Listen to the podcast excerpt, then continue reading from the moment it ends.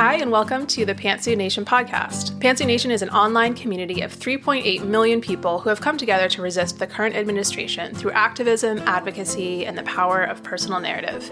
My name is Libby, and I'm one of the co founders of Pantsuit Nation, and I'm here with Cortney. Hi. And uh, yeah, we're recording the podcast a little bit early this week. So if there's any major news that happens between now and Thursday, uh, you might hear me pipe in with a little update. But um, it's Monday, it's a new week. There's a lot going on. What's on your mind, Court?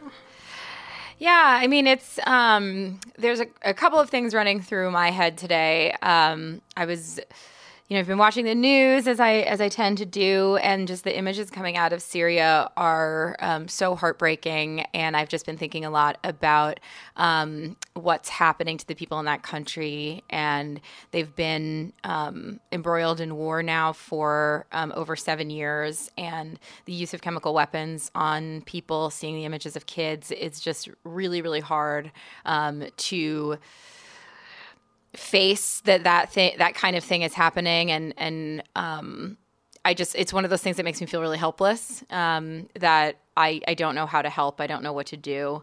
Um but I I think of like wanting to make sure that we have the right people in office so that they can be making the decisions that our country can do to to intervene and help in those situations. But right now I'm just feeling like I don't know it's just really awful. Yeah agree. And um, it is hard to know what to do. And I think there's this tension, right? Of like, it, it, it is hard to watch and hard to like fully feel and incorporate into like the way that you see the world because it's, it, it's really painful. And, and at the same time, like we, we need to hold that pain and, and not let the world and, and our country and our politicians especially sort of forget it mm-hmm. um, and that's a tension that i feel really profoundly when it comes to what's happening in syria in particular because again it is this like it so rarely crosses our consciousness but as you say it's it's been happening for years and years and years at this point so um, yeah it's it's hard but i think it's important to to not look away i guess is what yeah. i'm trying to say i i absolutely agree um, and i think it's it's a good thing that it's getting so much coverage. Um, I think it's it brings to the fore just how critical it is that um, we pay attention to what's happening in, in that part of the world, um, so that you know we can intervene. Um, I'm not sure what that's going to look like. I'm I am by no means have any um, expertise on foreign policy, but um, I'm I'm just hoping that something turns for the better in that circumstance.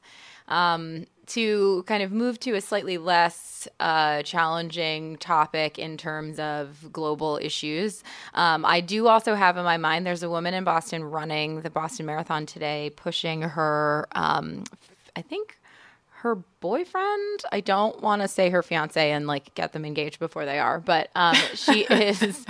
Um, she's pushing him the full Boston Marathon today. We're recording on Monday. The Boston Marathon is actually next week, um, but they only have a certain amount of spots for um, people who push people in wheelchairs, and so she didn't qualify. Um, but that wasn't going to stop her, so she uh, is pushing her boyfriend today. Um, her name I think is Caitlin Kiley, and I'm just like so um, excited about her doing this. Uh, she'll probably be running by my apartment um, in a little while. So uh, I'm going to hopefully be able to get out there and, and track her on Instagram and, and, give her a cheer. And um, I'm just reminded a little bit in this time of year of just the amazing things that people do to persevere and the marathon is a really good time to be um, looking at those stories and and so go caitlin out there today amazing so, um, as you know, Court, a couple weeks ago, we had Lizzie Ulmer from the um, Democratic Attorneys General Association. Uh, and it was incredible to hear from her, right, about all of the work that attorneys general are doing all over the country, how important it is to direct some of our advocacy efforts um, toward their offices and, and to understand their role, their critical role in, in what's happening at the state level and also at the national level. Um, and then, like, you know, a beautiful rainbow emerging from the sky. an incredible opportunity opened up. Um, so tell us uh, who you spoke with uh, just a few days ago. Yeah, I was so thrilled to be able to talk to Attorney General Maura Healey. She's the Massachusetts Attorney General, my Attorney General. Um, and she's actually pretty well known on the national scale because she is often at the forefront of leading the kinds of lawsuits that are protecting citizens in Massachusetts, but then um, joining with other states. Um, so you'll see, you would have seen her um, and her office when the Muslim ban was coming down. Um, they've done a number of DACA fights, and they're just um, she's a really incredible person. Um, she started serving as the AG in Massachusetts in January of 2015, but for seven years before that, she led the Attorney General's. She helped to lead the Attorney General's office. Um, she began as the chief of the Civil Rights Division and went on to direct two of the office's most prominent divisions: um, the Public Protection and Advocacy Bureau and the Business and Labor Bureau. Um, and I got a chance to talk to her and kind of learn from an Attorney General what an Attorney General is out there doing. Um, I think we got really good context text from Lizzie the other week, but it was just such a cool opportunity to talk to her um, about not only what she does, but her path to getting there. So cool. I'm really excited that you got to have that conversation, and uh, let's have a listen now. So, I am so excited to welcome to the Pantsuit Nation podcast the Massachusetts Attorney General Maura Healey. Welcome. Oh, great to be with you, Cortney. We are absolutely thrilled to have you on the show. Just a couple of weeks ago, we were able to talk to um, Lizzie Ulmer from the Democratic Attorneys General Association, and she um, was talking about how important attorneys general are across the board. And I was wondering if you could um, give us a little bit of kind of behind the curtain. How does an attorney general decide what cases to bring on behalf of the people?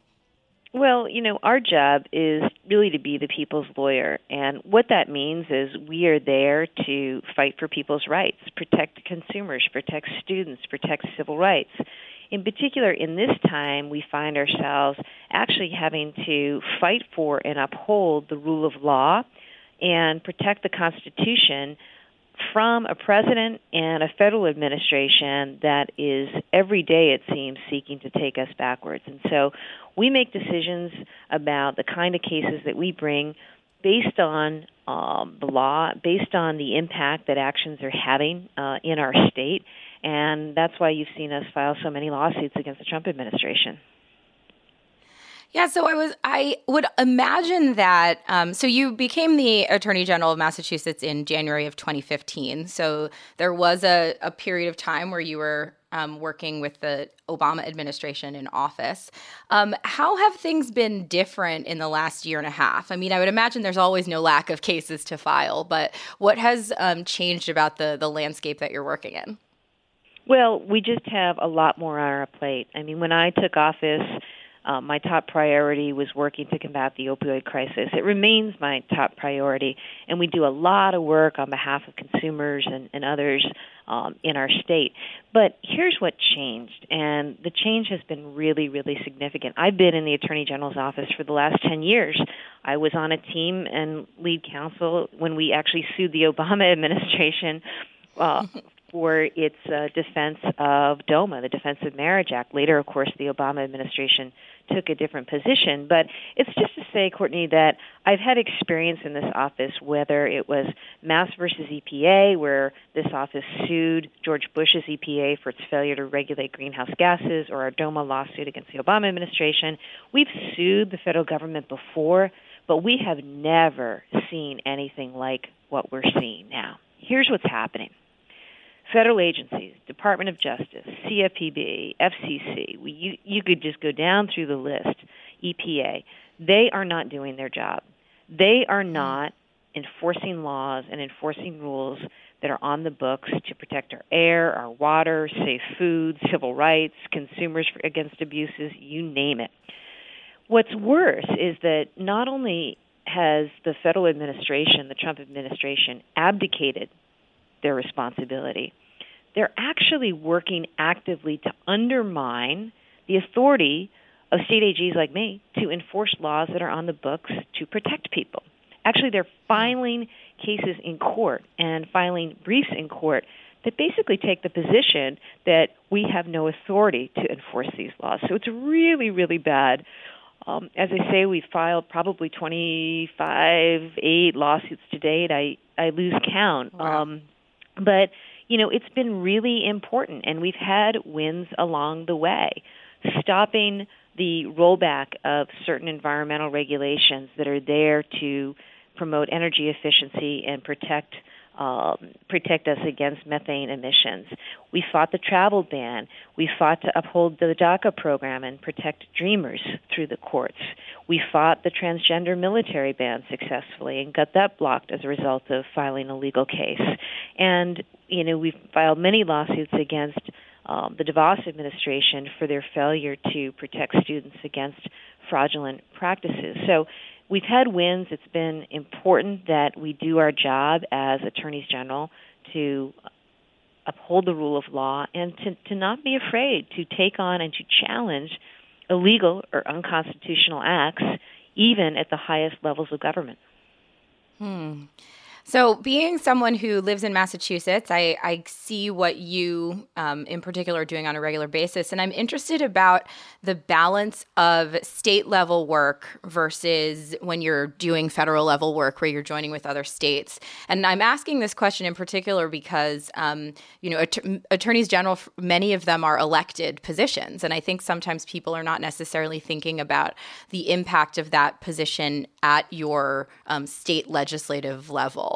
So I was wondering if you could talk a little bit about the um, the interplay of what you do on a state level for the constituents there with how you're joining with other states on on federal cases. Well, um, here's here's sort of the, the, the context of all of this. You know, my job is to look out for uh, the people of Massachusetts, our residents, our businesses, our economic interests, um, and to make sure that we're enforcing laws that are on the books, both state and federal, by the way. We enforce both state and federal laws. Um, and, you know, that traditionally has been the work of, of our office. My focus has been on combating the opioid crisis, on working to reduce health care costs, promoting criminal justice reform, but over the last year and a half, we've had to spend considerable time taking on the Trump administration. Why? Because they're doing things that are harmful to Massachusetts. Look at health care. Mm-hmm. Massachusetts is a state, Cortney, where we pioneered access to universal health care. It's really important to me that people in Massachusetts have access to health care. That's why we sued against the president's efforts to sabotage the Affordable Care Act. It's why we sued when he threatened to cut off Medicaid payments into our state, because those actions directly impact and adversely impact people here. Women's access to reproductive health care and contraception. We file a lawsuit seeking to block that from happening because Massachusetts cares about ensuring that women have access to reproductive health care. Look mm-hmm. at our, mm-hmm. our work when it comes to the environment.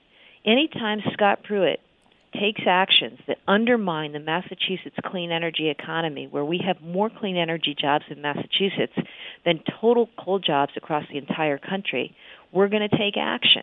And you know, wow, that is quite a statistic.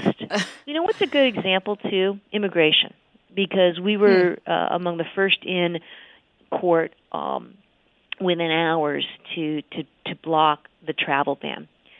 You right. know, the impact here, of course, was severe uh, in terms of the fear and anxiety it created for immigrant communities.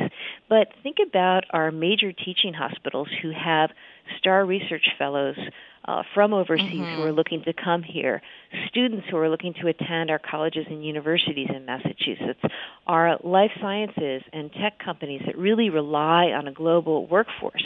And so when we had uh, the situation with the travel ban come up, it's those entities that I heard from complaining. And, and in fact, when we were in court, we had affidavits from all of those institutions, higher ed, our major teaching hospitals, research institutions, and major Massachusetts businesses joining with us to say that Donald Trump's actions around the travel ban hurt the Massachusetts economy and hurt our interests. And that's why we take them to court. So mm. I don't hmm. separate, you know, federal actions uh, directly impact uh, actions and, and results on, on the state and local level. And that's why we have to be willing to challenge bad actions by the federal government while we take on actions that are here, whether it's a business that is, you know, acting in deceptive ways or ripping people off, or somebody stealing from uh, an elderly person. Um, you know, it doesn't really matter. My job is to make sure that that we're going after those who are doing things that violate the law and harm people here in Massachusetts. It's so fascinating to hear of the intersections of all of the different parts of um, the Massachusetts community that can be affected by these things the business community, individuals, and in a variety of different parts of society. Um, and I'm, I'm really excited by hearing about the ways that you're combating um, the infringements on the rights of the people of Massachusetts and and then really as a extension the rights of people in other states as well. Um, one thing that I am always fascinated by in that Pantsuit Nation um, being a, a, community where people's personal stories are really um, critical to how we communicate with each other. I'd love to talk a little bit about how you um, got into law as a career. I was reading a little bit of your background, so I know that you actually were a professional basketball player in Europe for a little while before law school. Um, so how did you how did you make that switch into law and, and then make your way um, into you know fighting for the people? Well, you know, I grew up in a small town in New Hampshire, and growing up, both my parents, my mom was a school nurse, and and uh, my dad worked for the federal government, and later my stepdad uh, coached high school basketball and and taught history. All of them, my parents were really involved in the community and active, and that was important to me from an early age. Um, the other thing that I uh, thought I wanted to be from an early age was, in fact, a lawyer. I remember as a little kid, I had an opportunity in school to follow a, a lawyer in town around for a day and sit with her, and I just thought it was amazing how she was able to provide direct help and counseling to people who were in need. And so I always had that in the back of my mind. I ended up going to college at Harvard and uh, studied government. I did do that brief detour off to Europe to see the world a little bit. I uh, I wasn't ready to stop playing basketball when I graduated from college, so I got a couple years out of that in Europe. Got to see the world. It was a terrific, eye-opening experience. But I did return and went to law school, and I love. Um, you know, I love the ability, the capacity as a lawyer to try to be an advocate, especially for those who are vulnerable, those without a voice. It's what drew me after private practice to the Attorney General's office. And ultimately, it's what led me to run for Attorney General because when I was an assistant attorney general here and head of civil rights, I saw firsthand the impact of the law on people's lives, whether it was our successful challenge to DOMA or taking on some of the subprime mortgage lenders who really wrecked the economy uh, back 10 years ago.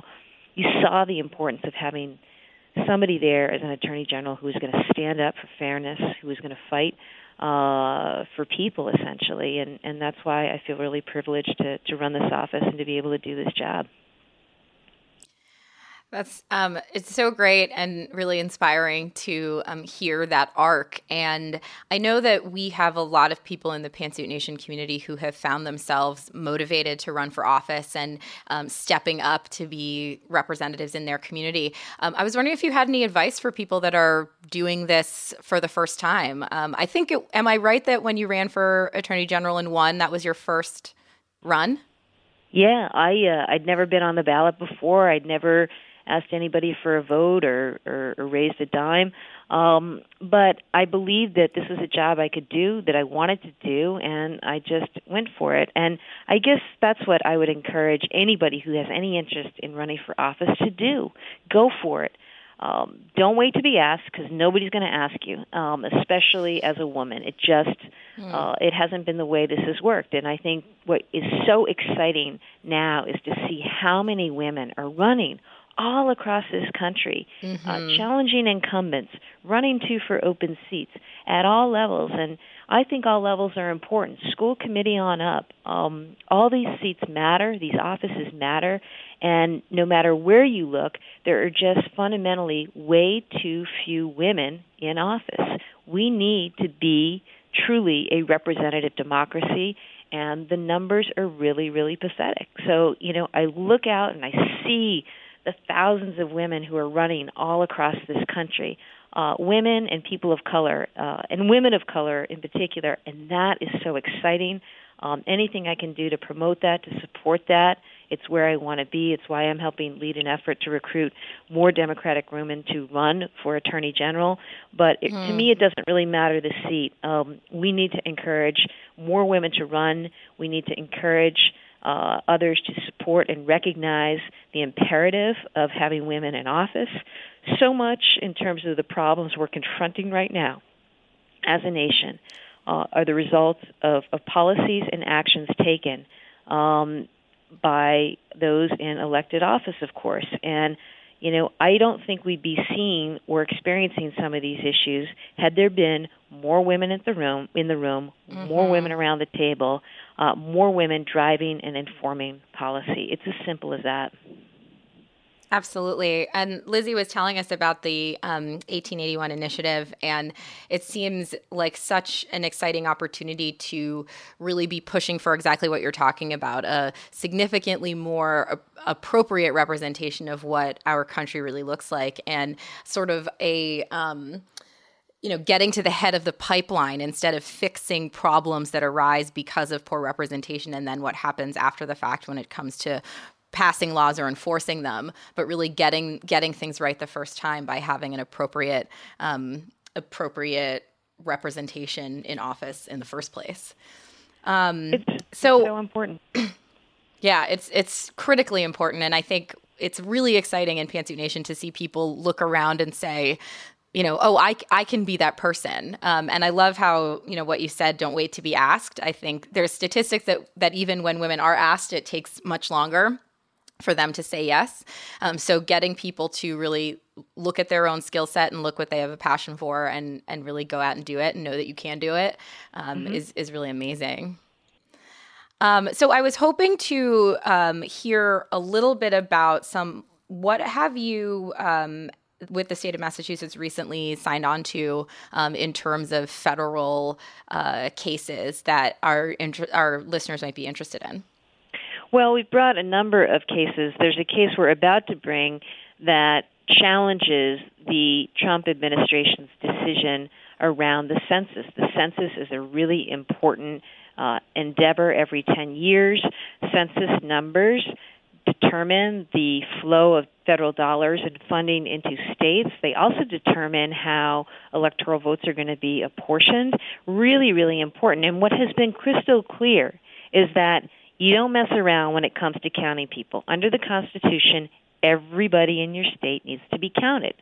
Well, in an effort to, uh, frankly, target blue states and suppress the vote, uh, Donald Trump has decided, alongside Wilbur Ross, that they're going to add questions to the census this year for the first time uh, since the Voting Rights Act was passed that ask about citizenship. Study after study show and both Republicans and Democrats who've worked in prior administrations acknowledge that this is going to undermine and misrepresent the census count. And so mm. this is um, not only very bad for democracy, it's also illegal. And so we're challenging that as unconstitutional. We filed uh, challenges recently around the contraception rule so that the federal government can't just cut off access under the guise of religious freedom to necessary reproductive health care. We've been in court against the EPA. Uh, probably next week we'll be in court having to challenge their efforts to further reduce fuel efficiency standards. We've mm-hmm. uh, sued Betsy DeVos for canceling a rule that protects defrauded student borrowers from further fraud. Um, and there are so many issues from uh, continued work around DACA and, and making sure that that program stays in place. We recently received an order from the court to protect that program and to protect uh, dreamers. Um, I expect that we may have some more litigation now that the president has renewed what was his first failed effort to institute a transgender military ban. Um, mm-hmm. So I think we're going to continue to see um, necessary actions and lawsuits by our office uh, alongside other state AGs when it comes to the federal government. Well, I cannot thank you enough for the work that you and your office um, does to stand up for us um, in these areas. All of the issues that you just listed, um, for the most part, are things that we've talked about on the podcast before. In particular, we were talking recently about the the census question, and it's just so good to hear that your office is standing up against these things that we're talking about. I think sometimes people can feel a little bit like, "What do we do?" and it sounds like one of the most important things to do is really be paying attention to what the attorney generals in your state are doing and who is in the office of attorney general because you are really the front lines of these critical fights that are helping some of our most vulnerable um, fellow people in this country. Um, and I, I can't thank you enough for joining us on the podcast today. Um, is there a place where people can follow what your office is doing, whether that's on social media or through a website? Sure. Uh, I encourage people to follow us on social media uh, through my website, maurahealey.com, or through my Massachusetts Attorney General's uh, site as well. Um, but you know, I want people to know a couple things. One, while we live in really difficult and challenging times, I think that there is this amazing energy out there, this amazing movement out there. I was recently in D.C. for the March for Life, and I spent a lot of time with some of the Parkland students and other survivors of gun violence, and the energy that's out there uh, as seen through Black Lives Matter, Me Too, Time's Up, and now what's happening when it comes to gun sense, that is powerful and it is real. I also want people mm-hmm. to know that they have agency. This is a democracy, and we have to make that so by getting people to register to vote and then getting to the polls every election uh, not just waiting for the presidential. Every election matters. We need to encourage the teaching of civics in our schools so that young people grow up with an idea of what actually is true when it comes to representations that are being made by candidates. And I want mm. people to know that there are actions that they can take at the local level that are of consequence. Find organizations to support in your area that are doing good work.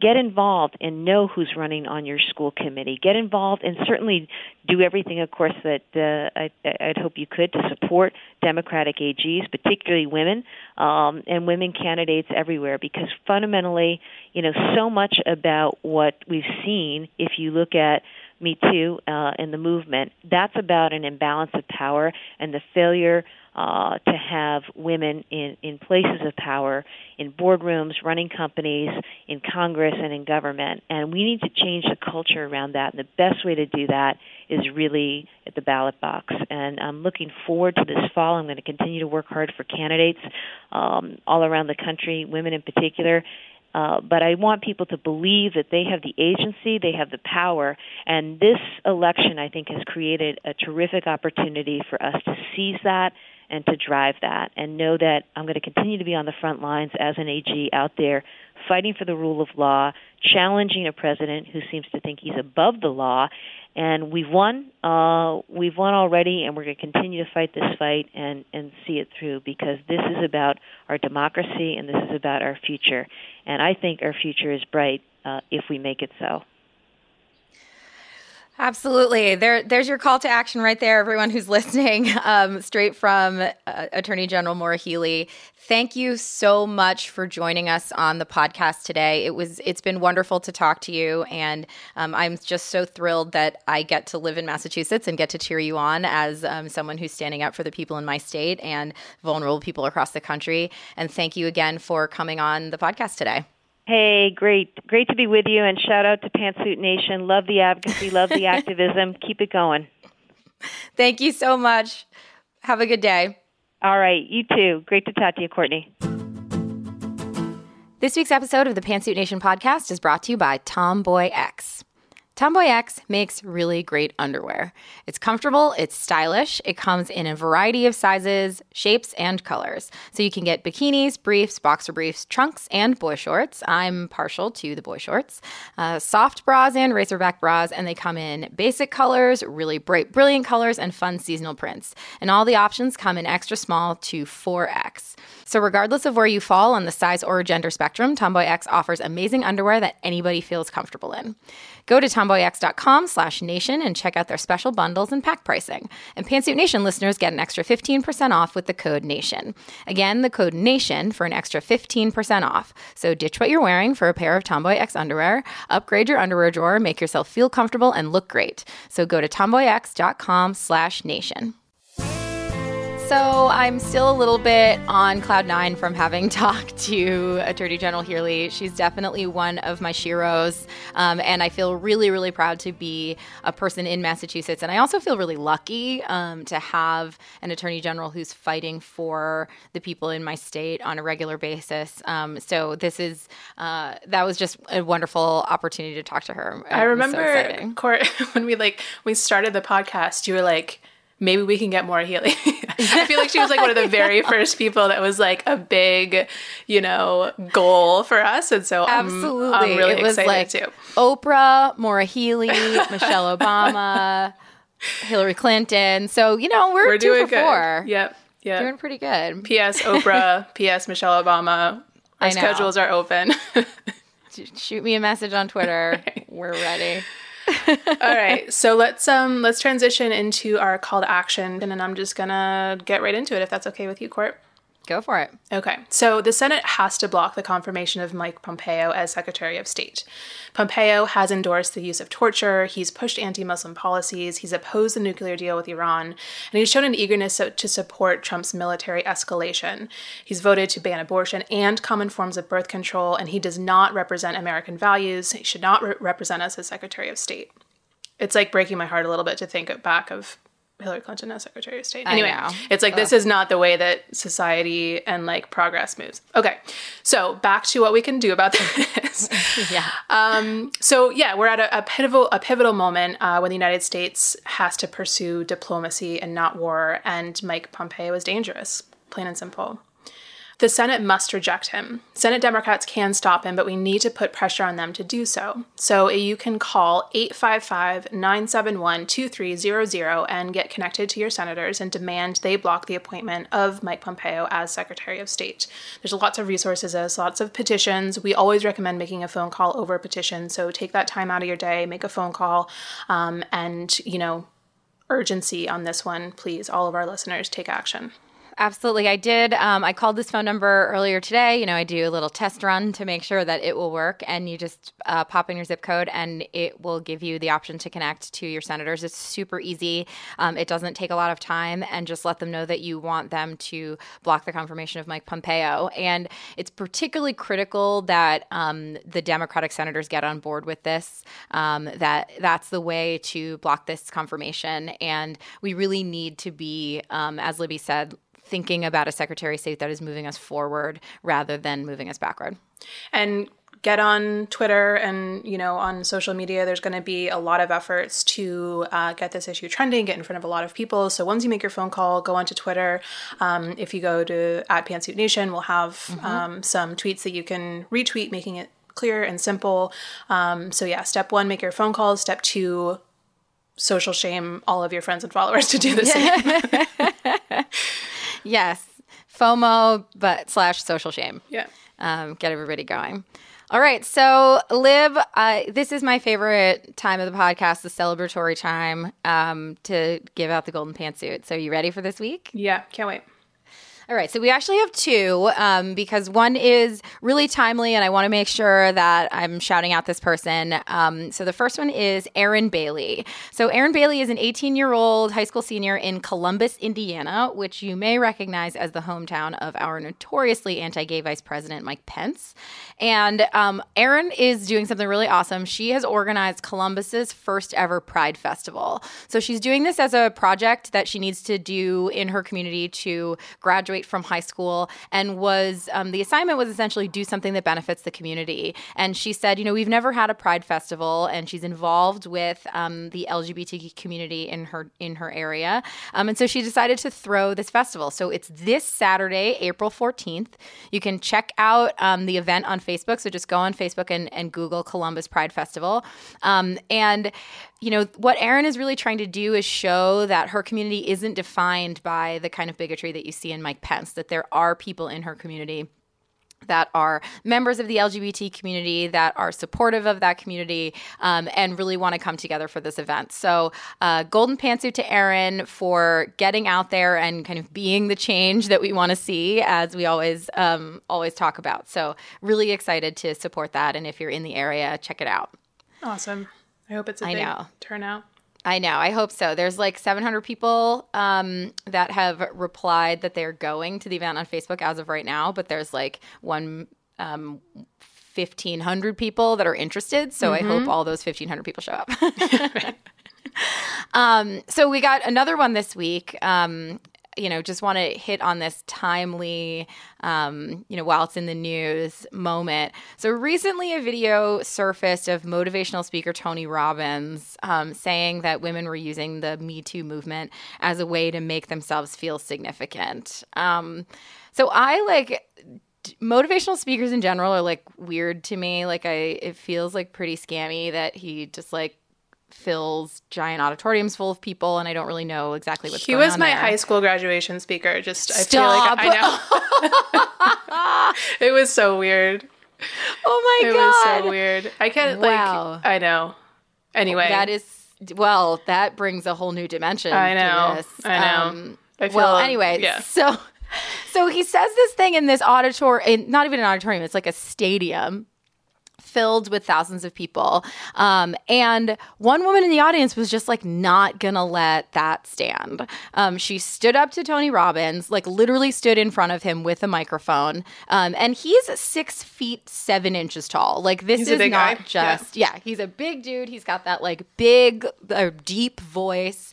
Um, and she just wasn't gonna let him slander the movement. So um, this is just a really short clip of Nadine's strength in that moment, and um, we'll we'll we'll come back in a second after we hear just Nadine's Nadine's little voice, not little voice, big voice. You are a leader and an influential man, yes.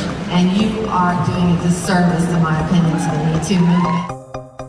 So, as you can hear on there, um, Nadine basically says, you know, no, I'm not going to let you do this. And there's an incredible video that NowThis created. You can check it out on Twitter um, that kind of arcs through the whole interaction. But there's a longer video, an 11 minute video on YouTube, where you can see that they basically go back and forth for almost 10 minutes, where she just won't let him, um, you know, make the kind of excuses that he's making and saying, you know, I'm not, I'm not, um, attacking the movement. I'm attacking victimhood. And she's just like, no, no, no, no, no. and, and keeps kind of the same thing, buddy. Yeah. Yeah, right. yeah exactly. Um, so I just, I had to give, um, Nanine McCool the golden pantsuit this week for just standing up for what she believes in, speaking truth to a very powerful man. Um, so golden pantsuit to Nanine. Amazing.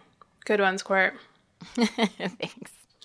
Okay, so that uh, brings us to the end of the episode for this week. So, a huge thank you to our guest, Attorney General Maura Healey, to our sponsor, TomboyX, and of course to our incredible team at Cadence 13, who edits out all of our weird things that happen that you usually don't hear. So, thank you. Please keep in the part about Tony Robbins being Libby's uh, graduation speaker. uh, if you like what you hear, please subscribe on Apple Podcasts or wherever you get your podcasts. And if you uh, would like, please do leave us a review that helps other listeners find us. Um, and the more, the merrier in Pantsuit Nation. You can visit us at pantsuitnation.org and follow us on Instagram and Twitter at pantsuitnation. And our Medium page is medium.com slash pantsuitnation. We will be back next week with another guest and even more calls to action. And remember that this democracy is your democracy, so stay engaged and get out there to uh, Columbus Pride Festival. That would be amazing. Have a good weekend, Liv. bye, Court. It's Monday. What am I talking about? Okay. Talk to you soon. Bye. Yeah, bye.